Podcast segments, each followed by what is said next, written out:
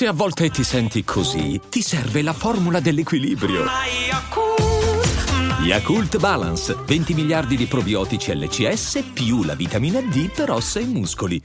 Dottor Sed Rey, di persona, qui, reale, concreto, in carne ed ossa e sedreismo ai Cogito Studios. Come stai, Ale?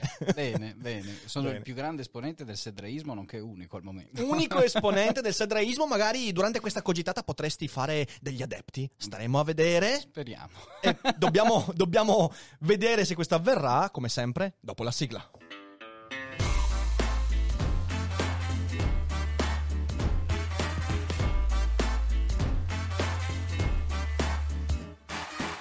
Sei su Daily Cogito, il podcast di Rick Dufer. E chi non lo ascolta è cibo per gli zombie.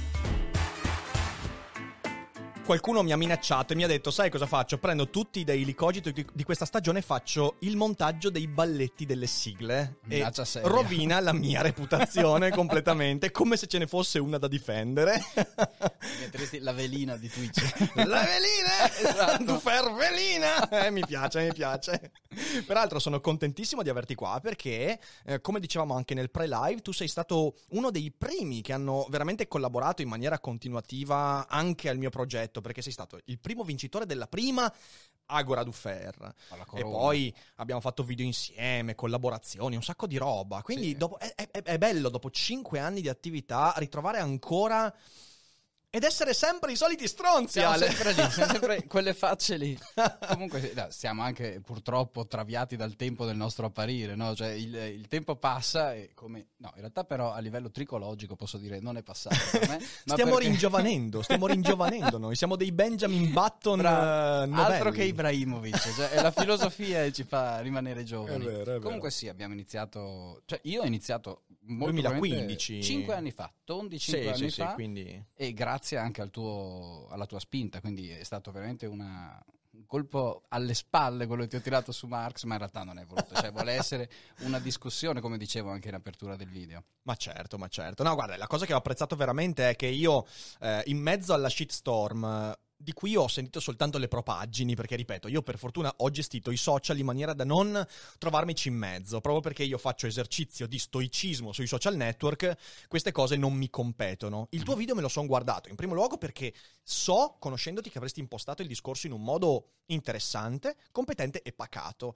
Credo che sia un piacere partire a discutere così, pur nel disaccordo, e credo che uno dei punti fondamentali del nostro tempo sia quello lì, ritrovare la capacità di discutere nel disaccordo, che è una roba che stiamo perdendo in maniera totale. È un problema enorme oggi, cioè la, la dinamica dialogica è fondamentalmente sparita ed è una delle cose che purtroppo odio veramente del nostro tempo, perché qualsiasi sia l'argomento, che si vada da- dall'attualità del Covid, anche alla storia, alla filosofia, anche alla storia della filosofia incredibilmente, si creano le fazioni, quindi si smette anche di ragionare per trovare una verità comune, per- mh, si cerca soltanto di imporre il proprio punto di vista, neanche di far cambiare idea all'avversario. Cioè tu vuoi che quello che dici tu sia l'unica cosa che esiste, quindi vuoi schiacciare completamente tutto ciò che ti, che ti circonda e che ti dà contro. E io credo che invece bisogna sempre partire, alla fine la filosofia ci insegna questo, bisogna partire dal fatto di essere fallibili, cioè io posso avere tutte le competenze, tutte le argomentazioni, ma potrei sbagliarmi.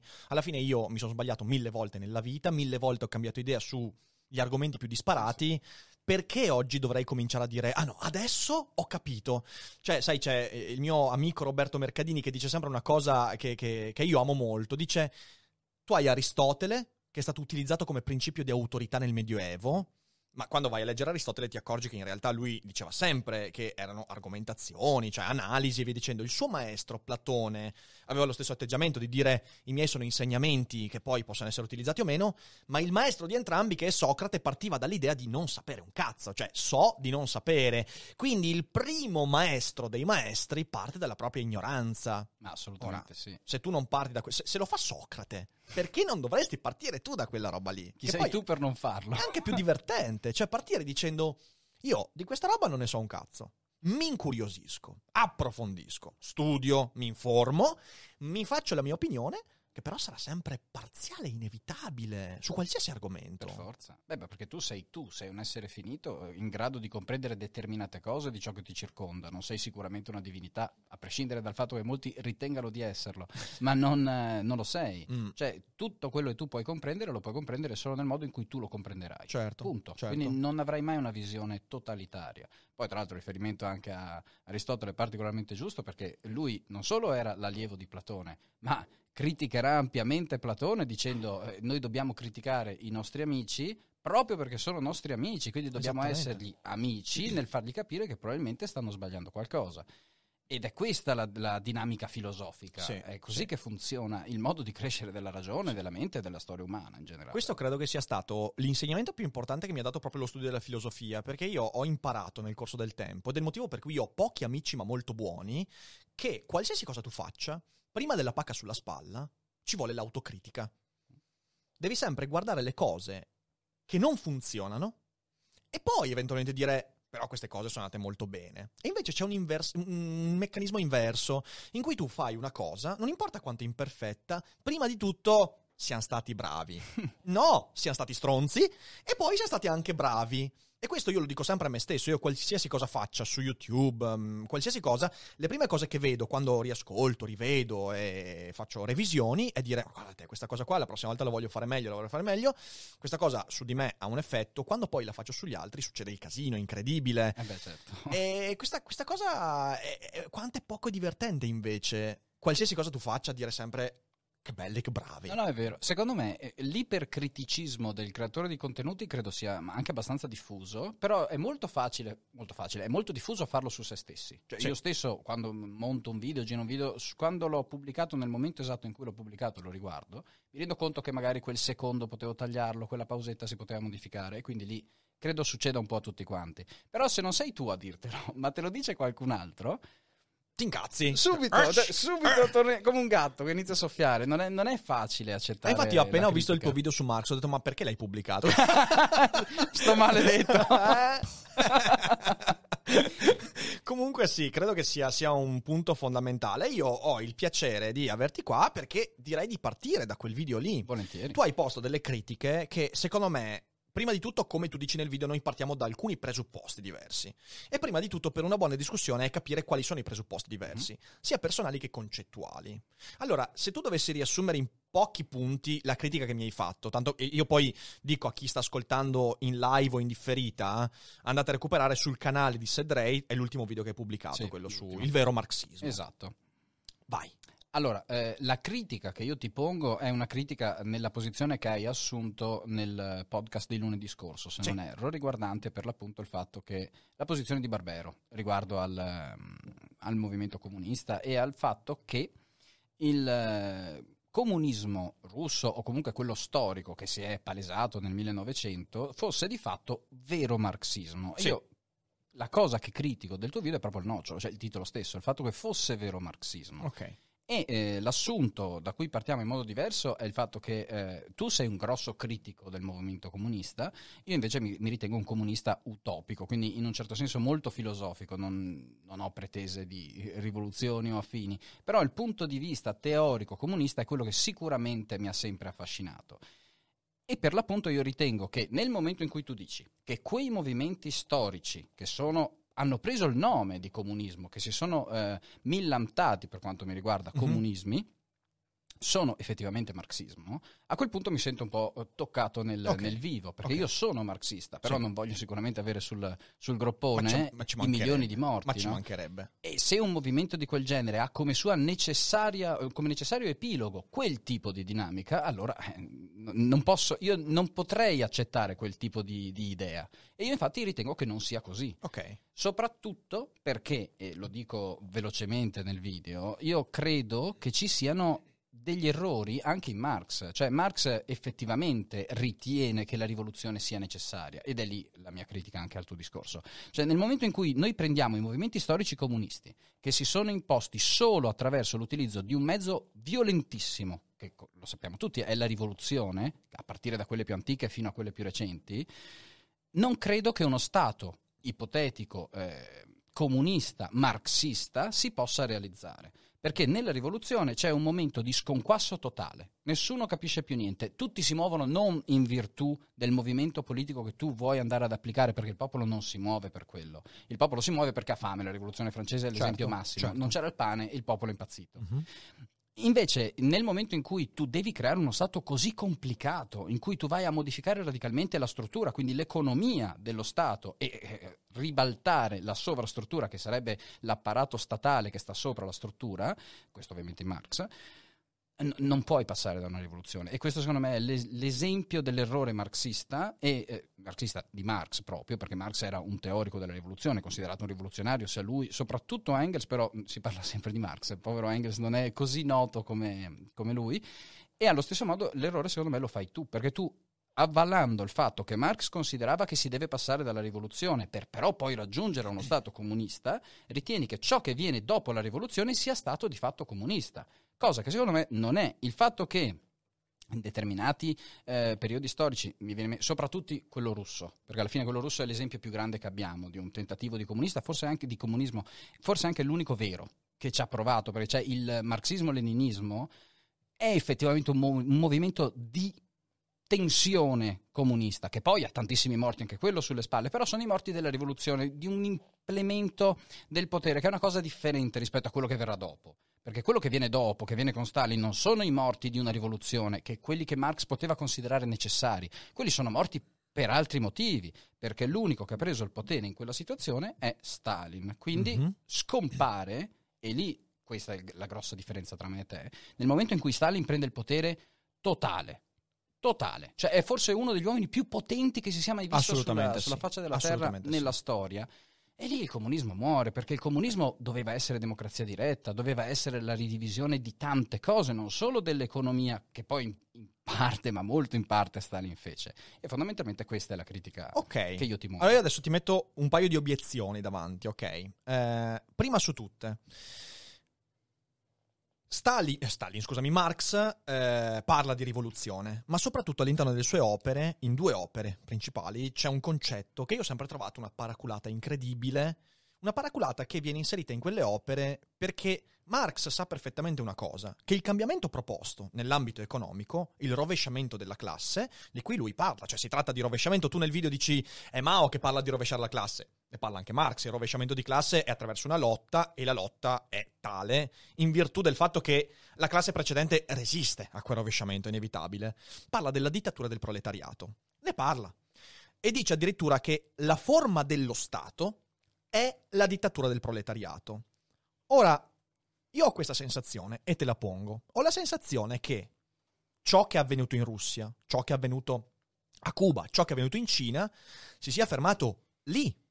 Perché dico questo? Perché in realtà, intanto dittatura è una parola violenta, cioè la dittatura è la presa del potere e il mantenimento di un potere. E perché viene fatto questo? Perché si sa perfettamente che quel passaggio non è naturale. Marx, tu mi dici sono un comunista utopico, ovvero sei quello che io nel video ho chiamato i comunisti delle anime belle. Sì, In sì, che sì. senso? Nel senso che anch'io sono convinto che sarebbe bellissimo desiderare una società egualitaria in ogni senso, in cui la lotta non c'è, la disparità non c'è, le discriminazioni non ci sono e ci mancherebbe, è ovvio. Tutti quanti credo che quelli dotati di cervello tendano verso quel tipo di visione del mondo. Io, da neoliberista, voglio una società in cui tutti sono uguali di fronte alla legge, in cui però poi l'uguaglianza è non il presupposto, ma la conseguenza di alcune cose. Ma vabbè, questo è un discorso molto ampio che magari abbiamo modo di affrontare dopo. Ciò che mi sembra chiaro in Marx è che lui, quando arriva a fare la sua critica economica sociale al capitalismo, alla società borghese e via dicendo, è perfettamente consapevole di due cose. Uno, quel tipo di cambiamento non può che avvenire attraverso un rovesciamento che è violento.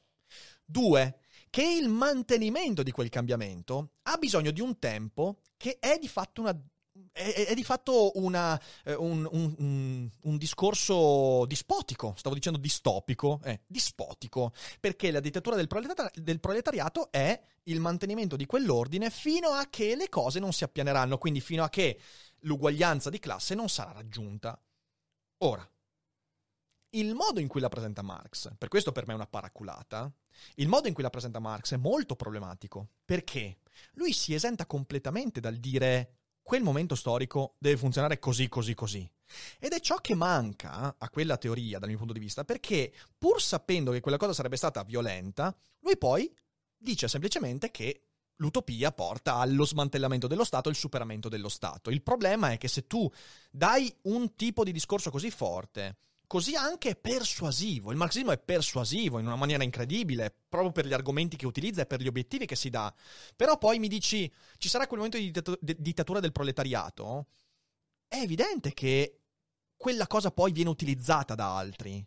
Sì. La grande colpa di Marx per me, quando dico la mancanza di una teoria dello Stato, è quella roba lì. Marx poteva andare fino in fondo e dire durante la dittatura del proletariato, per esempio, le cose devono avvenire così. Questo l'avrebbe esentato da tutti i paragoni della storia, perché se tu mi dici dittatura del proletariato, per me è chiaro che lo stalinismo nella mente di Stalin è stato un atto di dittatura del proletariato.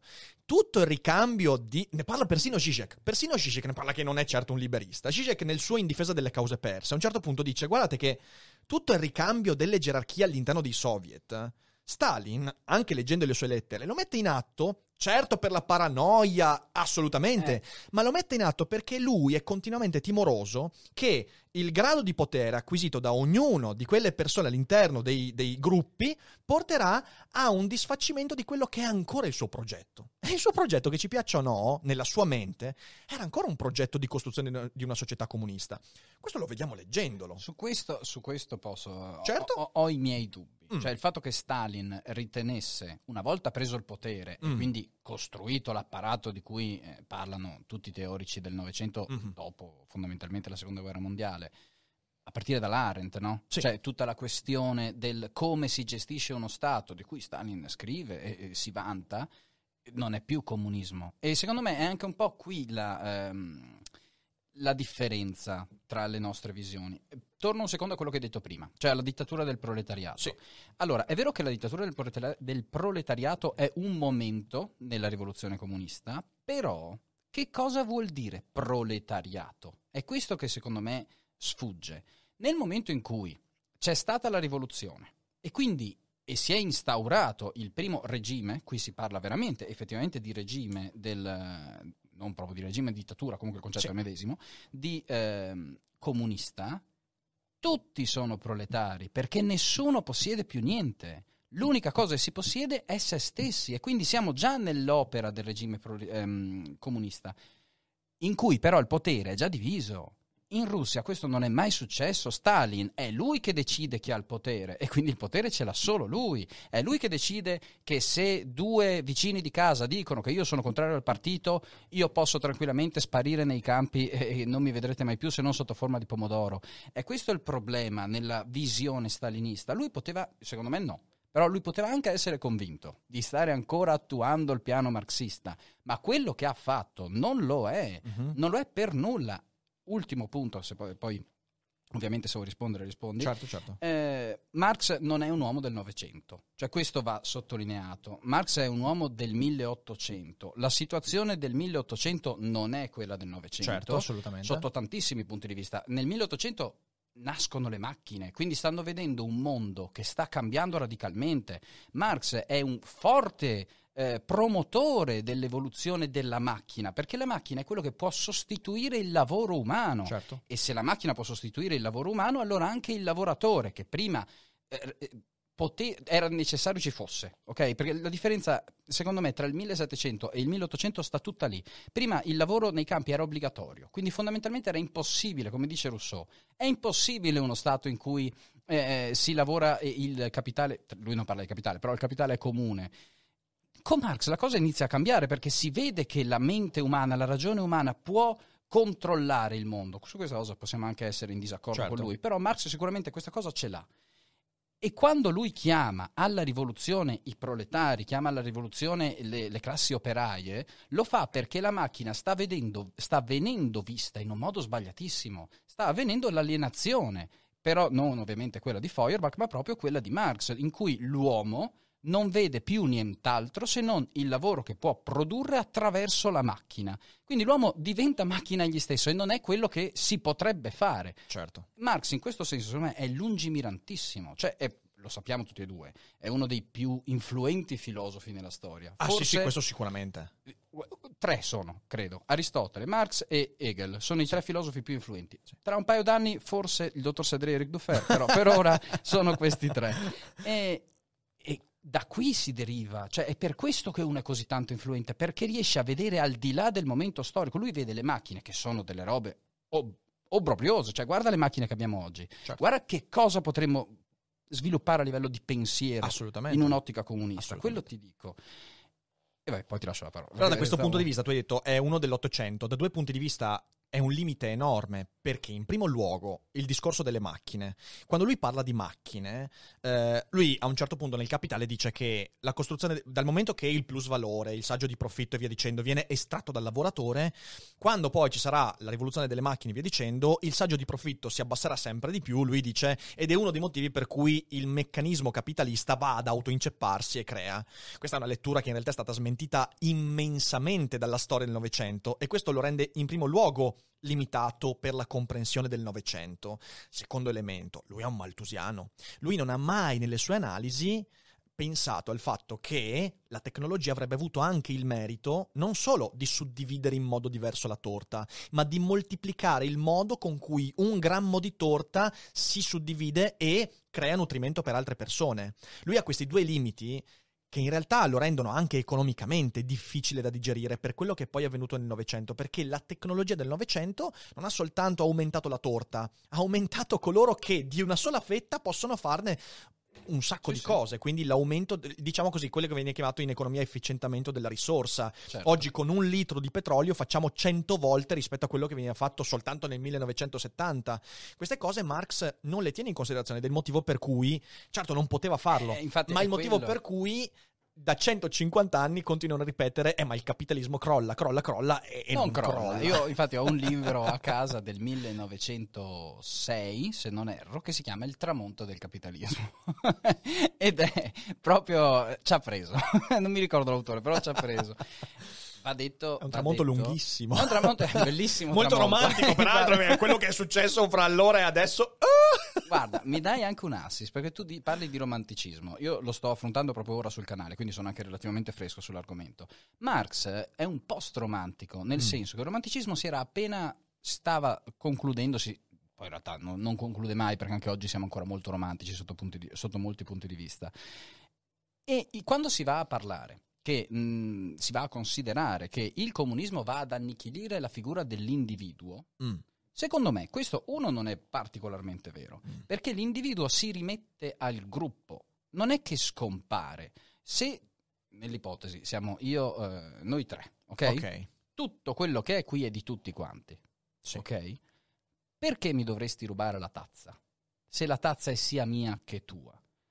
Quindi fondamentalmente non è che io scompaio, scompaiono le cose considerate in quanto mie, scompare il mio, non l'io. L'io è potentissimo in una visione marxista, perché, eh, chiudo velocissimamente, Sì, sì, perché come dicevo prima, non solo le- il possedimento è comune, ma il potere è comune, quindi se noi, noi, non io, non io Stalin, ma se noi tutti quanti insieme decidiamo che una cosa è da fare o non è da fare, solo a quel punto avremo uno Stato veramente giusto. Poi continuo su questo punto, ma intanto ti faccio... Allora, faccio da questo punto di vista ci sono due elementi da discutere eh, che sono ovviamente molto aperti. Uno è il motivo che mi porta a dire, mi porta, perché questo è ovviamente un campo interpretativo, ok? Tanti autori hanno interpretato Marx, mi vengono in mente Popper, von Sì, sì. Mises, tantissimi autori hanno detto in Marx l'individuo viene schiacciato. Perché la pensano così? Perché si parte da un presupposto diverso, che l'io non sia un'entità metafisica, ma sia ciò che effettivamente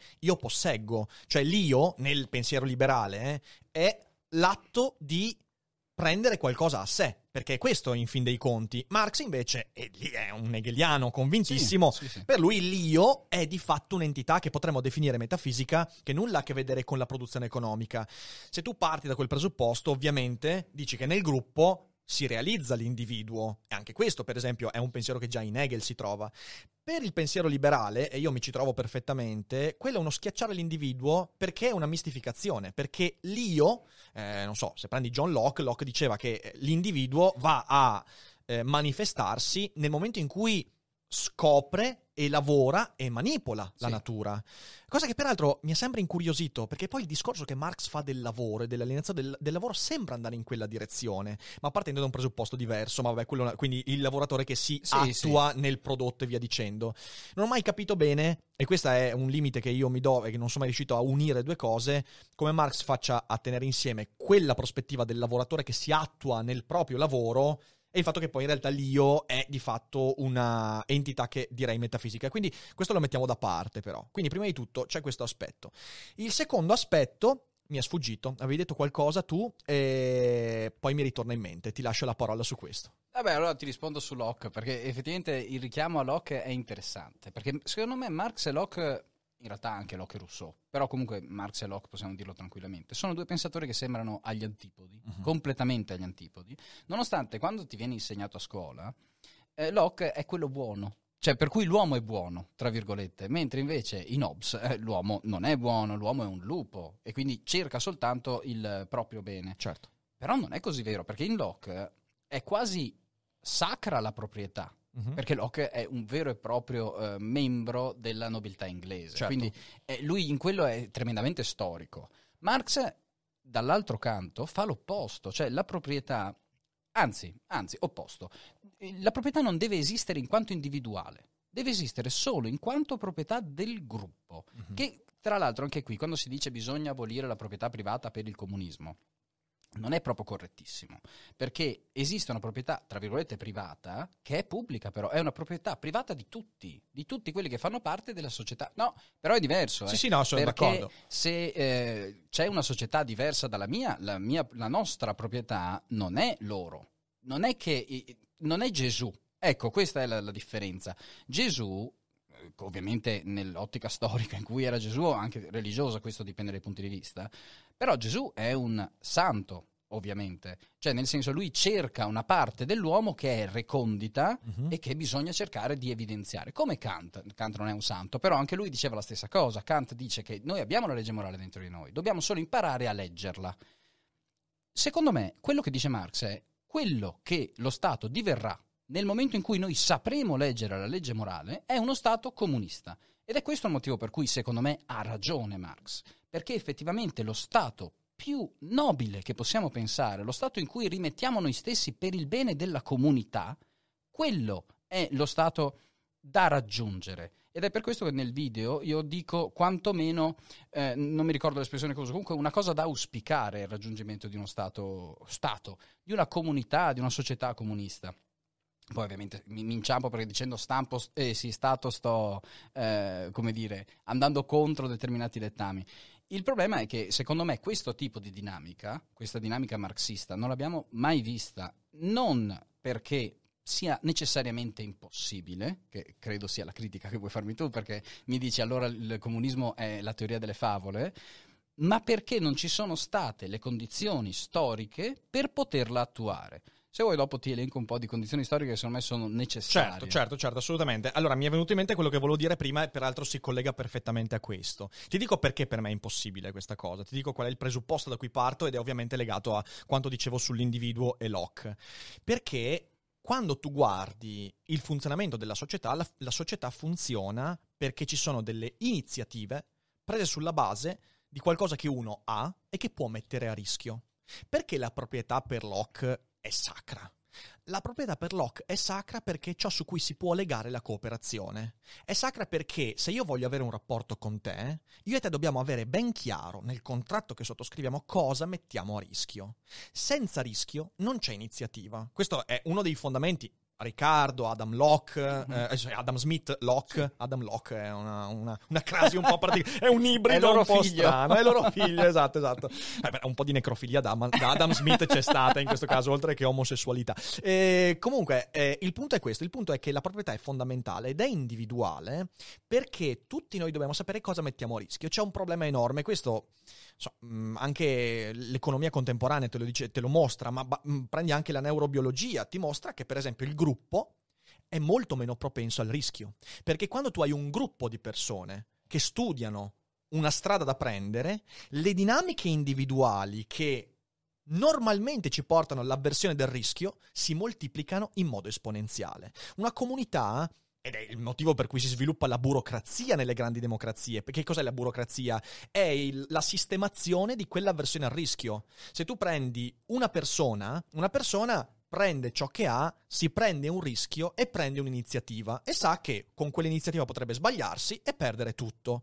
Se questa tu la fai a 10 persone, ci vuole già un sistema burocratico che va a frenare enormemente la capacità di iniziativa, perché 10 persone sono molto meno propense, ma non quella stessa propensione per 10, è per 1000, già con 10 persone. Se hai un popolo, un sistema burocratico, questa cosa diventa molto più difficile.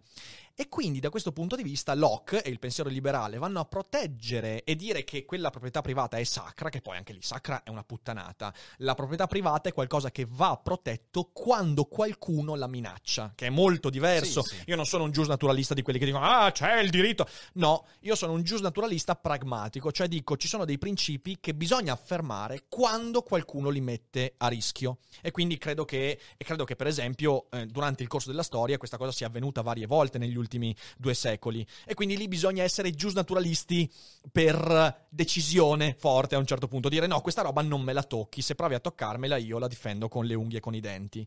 Questo è il motivo.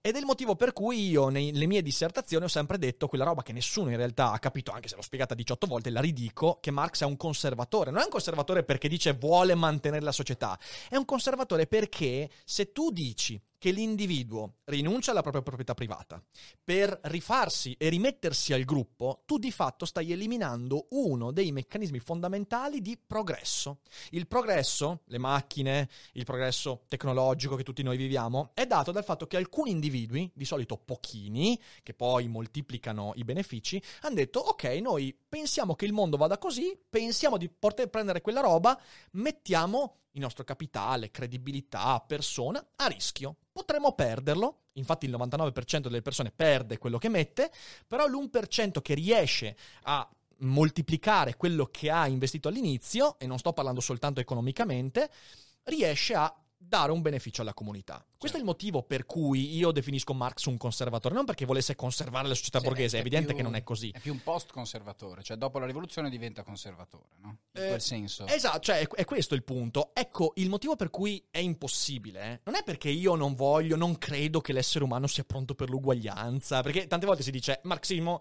è fallito perché l'umanità non è pronta. No, non è così. È perché noi biologicamente, antropologicamente siamo costruiti in un certo modo. Aggiungo e poi ti lascio Sì, la sì. parola. È il motivo principale per cui, ed è la storia del sovietismo che amo di più, a inizio Novecento c'erano poeti, filosofi, intellettuali, fra cui Trotsky, Mhm. che dicevano che il vero proletario è, tieniti forte, il cyborg. Lo Sì, scrivono sì, in sì. poesie. Perché lo dicono?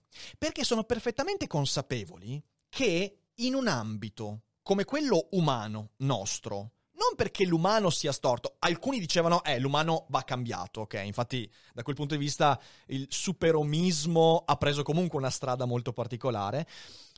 Con l'umanità così com'è, fisiologicamente, il marxismo non può funzionare. Perché? Perché abbiamo funzionamenti biologici che ci portano a comportarci in un certo modo. Avversione al rischio, eh, investimento, eh, via dice fallimento e via dicendo. È impossibile il marxismo, per come è stato delineato da Marx, e quindi dal mio punto di vista non può che tradursi in quel modo lì, a meno che non rimanga minoritario nella popolazione, come ho detto nel video, perché parte da un presupposto che non è umano, non è nostro, non è biologicamente compatibile con quello che siamo. E quando qualcuno mi dice è per questo che l'uomo va cambiato, io ti dico io non voglio essere cambiato. Che fai?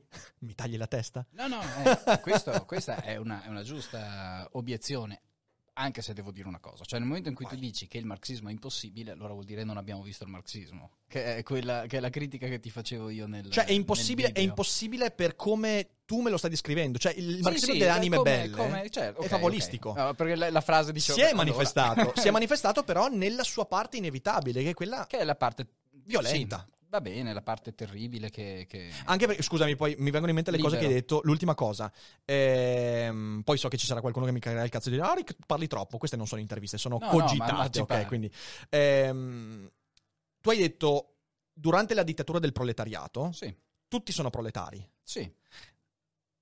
Perché quelli che non vogliono esserlo finiscono male. No, Ecco, ma, ma io l'ho detto e però, anche la eh. rivoluzione d'ottobre è così. Eh, io- eh. no, no, ma li- infatti, Ok, ok, infatti ok, il fatto che la rivoluzione di ottobre sia così è un problema Eh. e non rende il marxismo tale, è per il eh, comunismo russo un marxismo.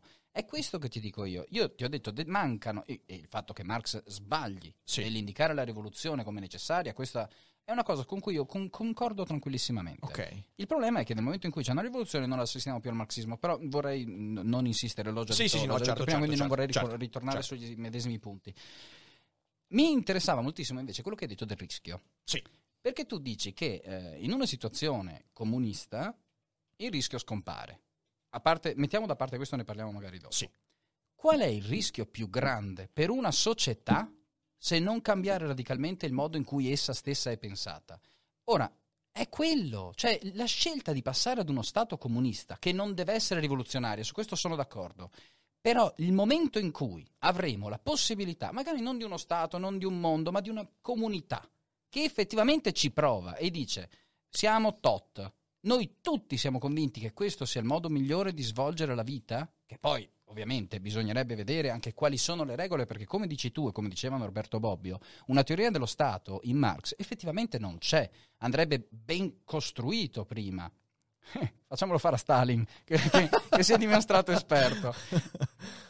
No, è quello il problema, cioè il- il- la, soluzione, perché quello è il rischio più grosso di tutti, cioè tu metti le tue proprietà, metti te stesso, perché quando dico prima, e lo dice Rousseau, non solo Marx, soprattutto Rousseau in realtà questo, che l'individuo rimette se stesso, cioè lui- se noi siamo 100 tra proprietà e modo di essere e personalità, e noi diamo 100 allo Stato, però poi riotteniamo il 100 moltiplicato per tutti i 100 di tutti gli altri. A quel punto, quello è fare il rischio vero. Invece, se ti mo- e poi, eh, poi adesso torno a quello che. mm, Scusa, mettevo da parte. ma ci perché manca- hai vai, detto vai. tante cose. Eh, lo so, mi- stiamo dicendo un sacco di robe e ce ne dimentichiamo il 78%. È- va così, è un problema. va così.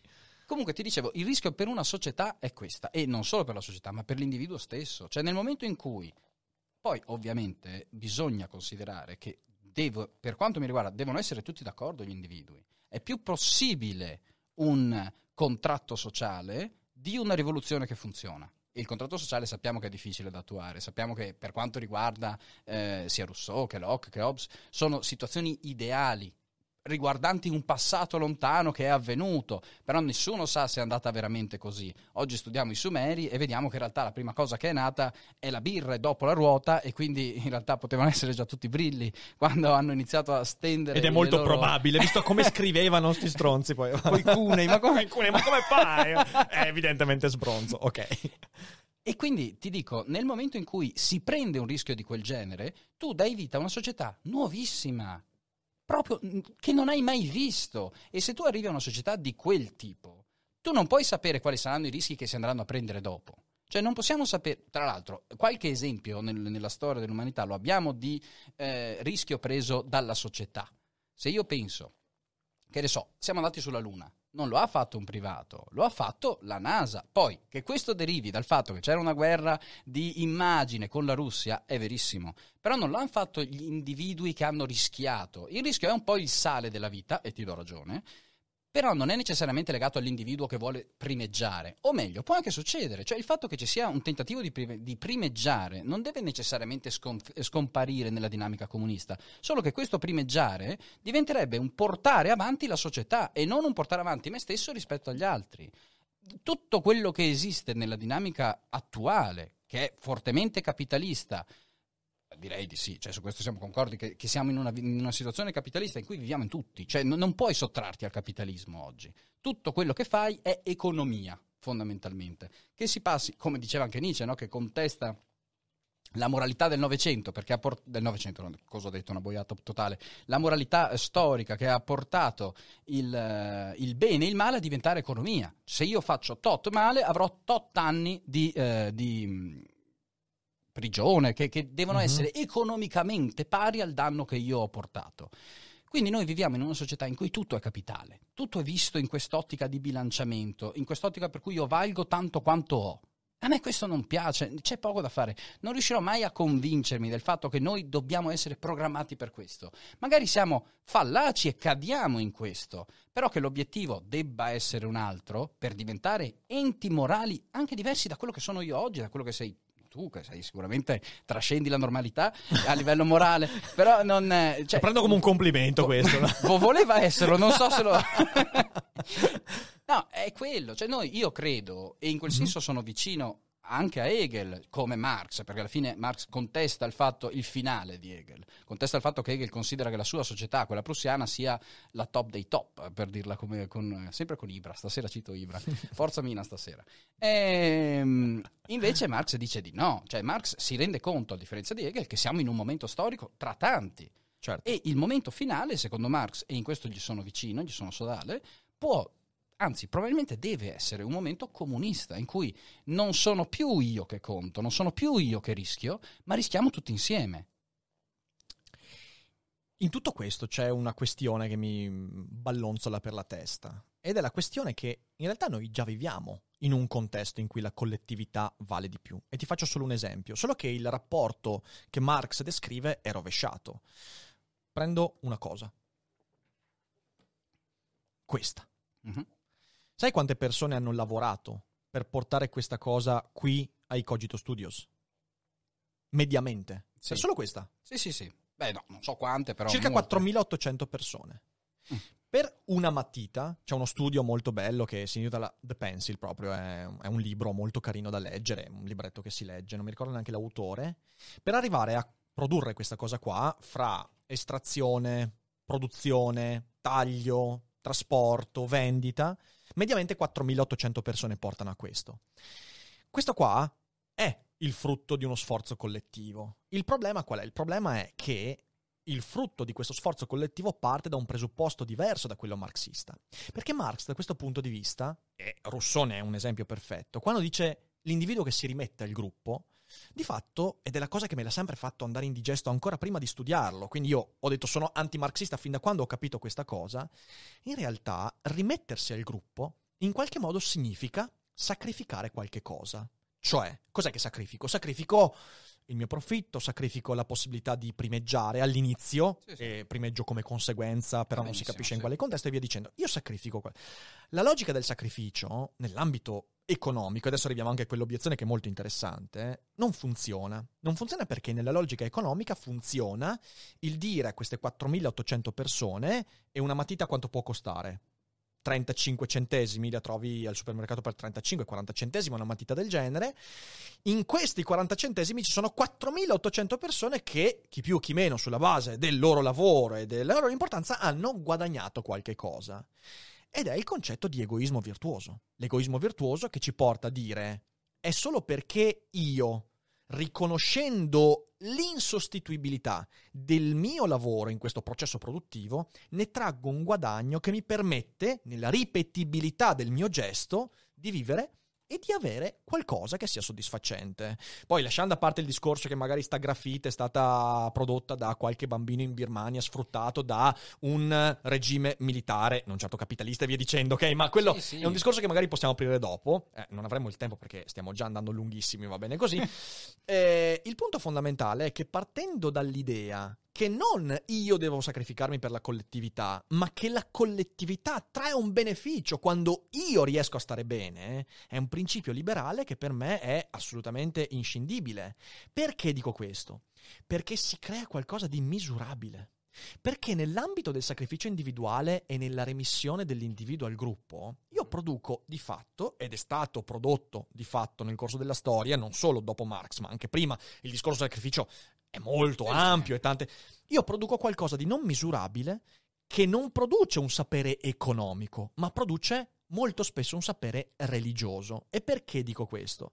Perché la tua obiezione all'economia, e ricordiamoci che economia e capitale sono due cose diverse, sì, sì. l'economia domina quest'oggi perché io, attraverso il sapere economico, riesco a misurare molto meglio il modo con cui questo oggettino, e voglio dire quelli più complessi ancora di più, arriva sul mio tavolo e il beneficio che io ho fatto alla comunità anche solo acquistandolo questo.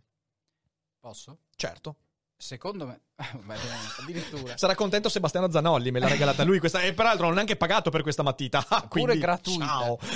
Il problema, secondo me, nelle, cioè il problema, quello che ti risponderebbe eh, Marx, perché in realtà qui eh, non sto neanche parlando per mia bocca, parlo Certo, proprio in questo certo, senso certo. per il filosofo, è che da questa matita non hanno guadagnato tutti allo stesso modo. Chi te l'ha, eh, vabbè, chi te l'ha regalata no, però chi, chi te l'ha venduta guadagna in modo sproporzionatamente maggiore rispetto a chi ha tagliato l'albero.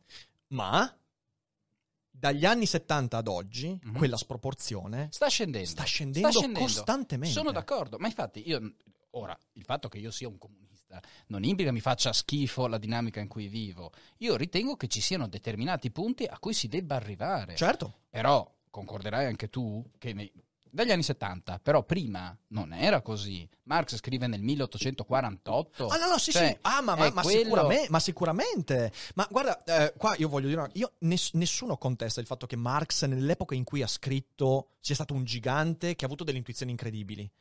È che sono intuizioni che si fermano poi nel momento in cui il mondo è cambiato.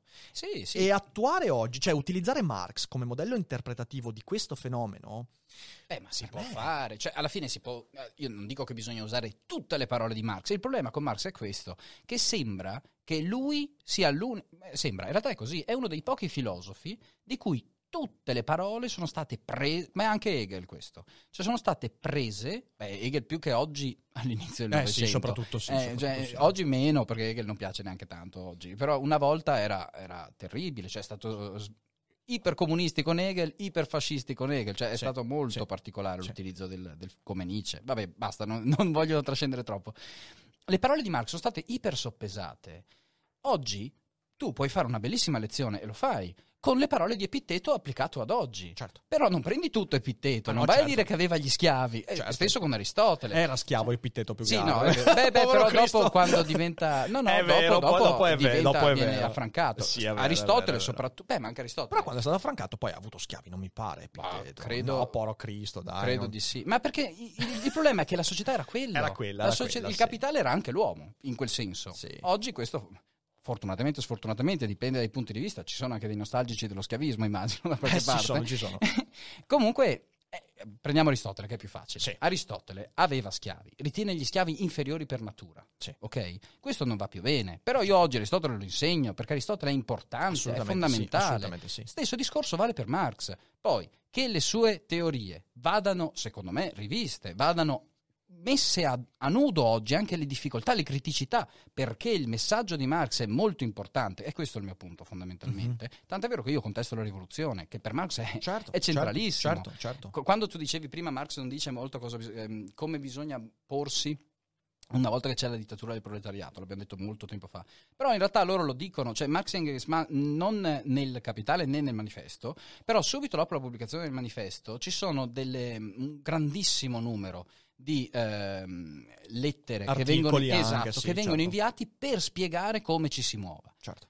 Quelli però non hanno senso oggi, perché oggi siamo in un'altra epoca. Cioè nel 1848 Marx scrive il manifesto del Partito Comunista e in Italia c'è il 48, cioè è un'epoca in cui sono tutti, posso dire, incazzati come bestie, perché effettivamente i vecchi regimi, quello che era l'ancien régime francese, avevano rotto. Certo. E, e il popolo si stava svegliando. Tant'è vero che oltre a Marx c'è anche Bakunin, c'è Kropotkin, gli Sì, anarchismi, sì, sì. quindi ce n'è una marea di movimenti di quel tipo in quell'epoca. Oggi non c'è questo, soprattutto a Occidente. Magari a Oriente, io non so la Cina come andrà avanti, però può succedere che prima o poi imploda di nuovo, perché anche la Cina è una situazione particolarissima. Il diri- ecco, eh, lì non, non si può È parlare molto, di meno- è molto più facile che imploda l'India eh, rispetto alla anche Cina. l'India, però per come- altri motivi, secondo me. Eh sì, sì, però la Cina secondo me sta andando avanti, però vabbè, questo è un discorso Sì, è proprio diverso. anche con quello che hanno fatto adesso con, con il trattato asiatico di commercio, Sì, cioè la Cina sì, sta andando avanti come un treno. No, la quindi- Cina è un gigante, però eh, il problema evidente a livello di diritti umani rimane. Cioè, Ah, beh, secondo me lì prima certo. o poi implode. È per quello che dico. Cioè, Però vabbè, questo non c'entra proprio nulla. Ti, fa- ti faccio una, dom- allora, una, una- una domanda provocazione. Eh, quando tu dici il marxismo, poi alla fine abbiamo parlato solo di marxismo, Mi dispiace, ma ci facciamo un'altra d'altro. cogitata di altro. Ci facciamo un'altra cogitata, eh, prima beh, beh, tanto Siamo in zona un tiro- gialla. sei un tiro di schioppo, dai, siamo in zona gialla, eh, Qui stiamo siamo diventando tutti marxisti. È zona rossa ormai. Allora, eh, quando tu mi dici io del marxismo, io sono perfettamente d'accordo. Io, per esempio, sono- sai quanto io amo Spinoza? Ecco, Sì. di Spinoza io rigetto comunque il determinismo, rigetto un Certo. sacco di idee. Cioè, i pensatori si usano. Prendo delle cose, cerco di applicarle, di attualizzarle e poi faccio un collage di pensieri. Credo che anche in Marx ci, sia, eh, ci siano alcune cose da, da prendere. Nell'analisi economica ci sono alcune intuizioni che vanno applicate cum grano salis perché ripeto, sono figlie del loro tempo, soprattutto il suo maltusianesimo che comunque traspare da ogni pagina e Malthus, piaccia o no a quelli che ci ascoltano, cioè nel senso è figlio dell'Ottocento come pochi altri pensatori. Più di altri, Ma, sì. ma, eh, tu mi dici, io prendo di Marx eh, questa spinta al legalitarismo, quindi alla mancanza di oppressione e via dicendo. Cioè sono- ci sono dei principi che io condivido appieno, condivido appieno perché credo che, lo ribadisco, a meno che uno non sia un pazzo sanguinario, a meno che uno non voglia essere un dominatore degli altri, come Stalin, eh, che sarebbe stato un violento anche senza il marxismo, questo lo dico tranquillamente, e ha usato il marxismo dal mio punto di vista a causa anche di alcune fallacie Sì, per sì. quello che ha fatto, eh, a meno che uno non sia così, vuole quel tipo di mondo. Va Sì. bene. Andiamo a guardare gli ultimi 50 anni. Gli ultimi 50 anni sono stati 50 anni, anzi anche 70 anni, però soprattutto dagli anni 70 in poi. Sono stati se- eh, 70 anni in Occidente, ma non solo in Occidente, in cui un pensiero di libero mercato ha avuto la preponderanza. Non viviamo in una società di libero mercato, viviamo in una società social capitalista, quindi con all'interno alcuni principi delegati tranquillamente da Marx e altri principi invece legati a, eh, al pensiero liberale via dicendo. E credo che sia un buon connubio. Io non sono un Rothbardiano che dice eliminiamo lo Stato, sono un nozichiano. Per me lo Stato, il welfare via dicendo dovrebbe avere una porzione un po' più piccola di quello che è. E poi, in alcune situazioni di maggiore emergenza, tipo l'emergenza che abbiamo, il welfare è inevitabile, dovrebbe essere moltiplicato. Però, vabbè, questo è un altro discorso. Possiamo dire che negli ultimi 50 anni una buona parte di quei principi marxiani, dei marxisti delle anime belle, li abbiamo raggiunti perché noi nel mondo non abbiamo mai avuto così pochi poveri. Le disuguaglianze sono aumentate perché ci sono dei super ricchi e dei super poveri, ma nella oppressione globale non ci sono mai state così tante democrazie al mondo. Mai state. Quindi ci sono poche dittature e quelle dittature non sono dittature certo di libero mercato, ok? Sono dittature Certo. militari quasi dappertutto. I poveri. La povertà è abbiamo 720 milioni di morti, eh, di morti, scusami, di, di, di, di- Madonna Santa, di poveri, le corna per loro. di poveri al mondo su 7 miliardi, quindi siamo arrivati quasi al 10% di povertà, mai avuto così pochi poveri.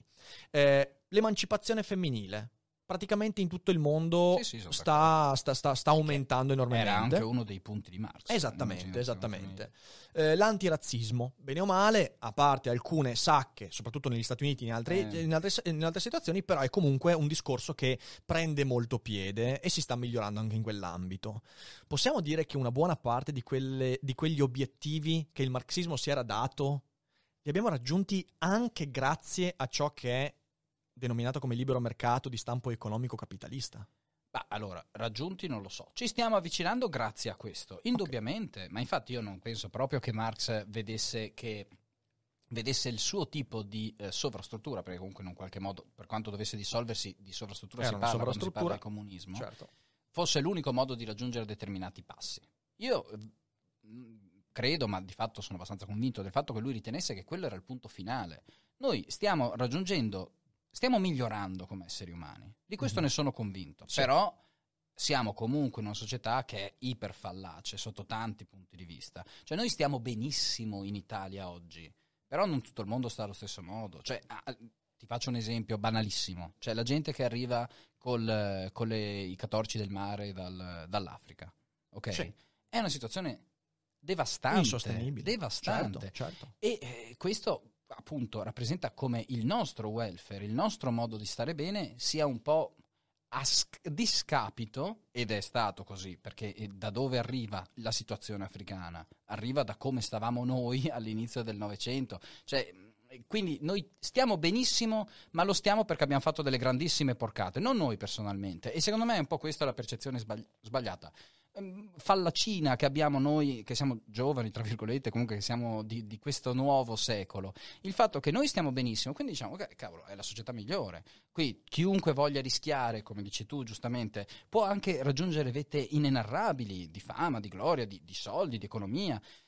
Però da dove deriva questo benessere? Dal fatto che abbiamo ciucciato un po' tutto il resto del mondo, l'America al Sud America. Noi abbiamo principalmente l'Africa, poi addirittura l'Inghilterra, a tutto il mondo perché da tutte le parti è stata colonialista. La Cina adesso invece sta facendo una cosa diversa per quanto riguarda eh, l'Est, ma la Cina con Mao aveva raggiunto livelli di povertà clamorosi. Quando noi eravamo bambini, io mi ricordo studiavamo della Cina le risaie e le biciclette, cioè quello era la Cina, adesso è tutt'altra cosa. Sta cambiando il mondo, però sta cambiando su quelle basi lì.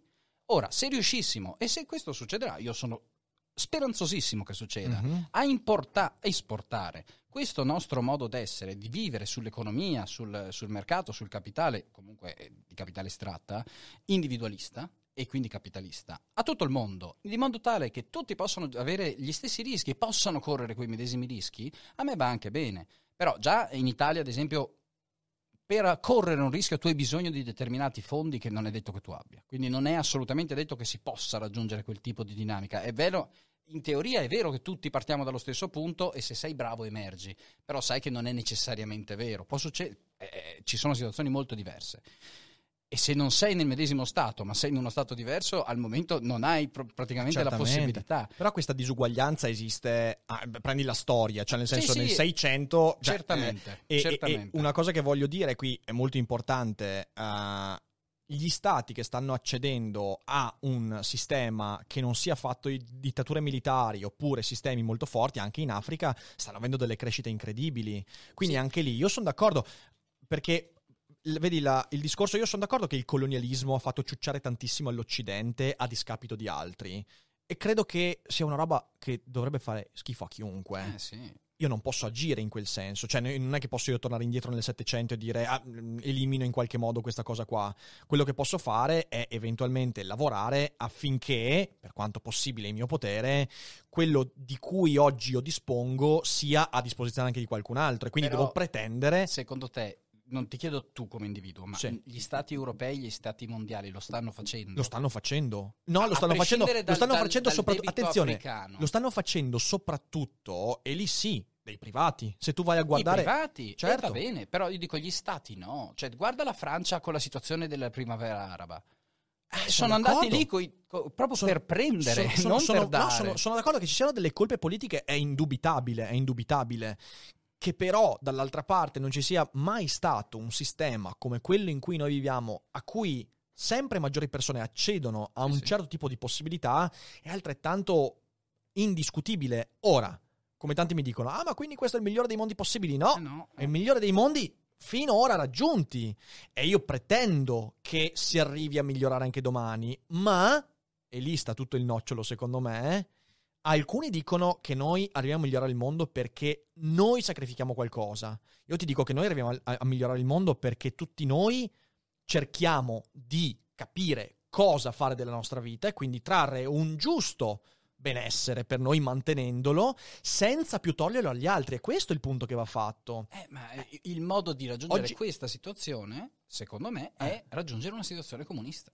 Però un secondo me, okay, ovviamente. Okay. Cioè lì siamo nel come si può raggiungere un evitare di eh, togliere agli altri. È quando tu togli tutto te stesso e tutti fanno la stessa cosa. Cioè non solo solo tu, non sei tu il santo, siamo noi società che andiamo a migliorare. Però ribadisco, questo è un punto di arrivo cioè mm. non è un, mm, mm, mm, un, domani, cioè è una cosa che si può provare a fare. Io quella me. cosa lì di togliere noi stessi per gli altri Hai è una cosa che, eh no, ma rigetto proprio moralmente, eh. non c'è, no. non riesco, io non riesco a, perché ripeto, quando, quando, è stato fatto in tanti ambiti sono successe delle cose brutte. Ma Rick sei un uomo del tuo tempo. Io assolutamente, assolutamente, assolutamente. sono un uomo del mio tempo. Abbiamo avuto dal futuro Sed Ray. Dal 2127. Guarda, io volevo chiacchierare di un sacco di altre cose, ma ci facciamo una promessa, facciamo un'altra cogitata fra qualche tempo e, e, e, rimettiamo insieme qualche altro discorso, però è stato molto interessante dialogare con te su molto questo. Molto sì, è stato bellissimo. E, credo, credo, e credo, credo, che sia una lezione da imparare, cioè nel senso io e te non siamo in accordo, Però credo che discute. soltanto da questa discussione qualcuno che ci ascolta possa trarre qualcosa di Certo. buono, di proprio, trarre un profitto individuale per poi fare qualcosa delle proprie vite. Ma nella comunità. va bene, va bene, va bene. Allora, se siete in live non andatevene, che adesso rispondiamo a qualche domanda. Se invece avete sentito o visto questa puntata in differita, mannaggia voi. Sapete che siamo in live due volte al giorno, quindi insomma potete seguirci anche su Twitch quando potete. E ringrazio tantissimo il dottor a a.k.a. Alessandro. Lo trovate su YouTube, su Facebook, in descrizione e in chat tutti quanti i link, quindi seguitelo, mi raccomando. Grazie Eh, mille. per grazie veramente, grazie veramente, è stato molto bello. Ehm, a voi tutti, buona giornata, buona settimana, buon inizio di settimana, perché per noi è domenica, per voi è lunedì. E come sempre, non dimenticate che non è tutto noia ciò che pensa.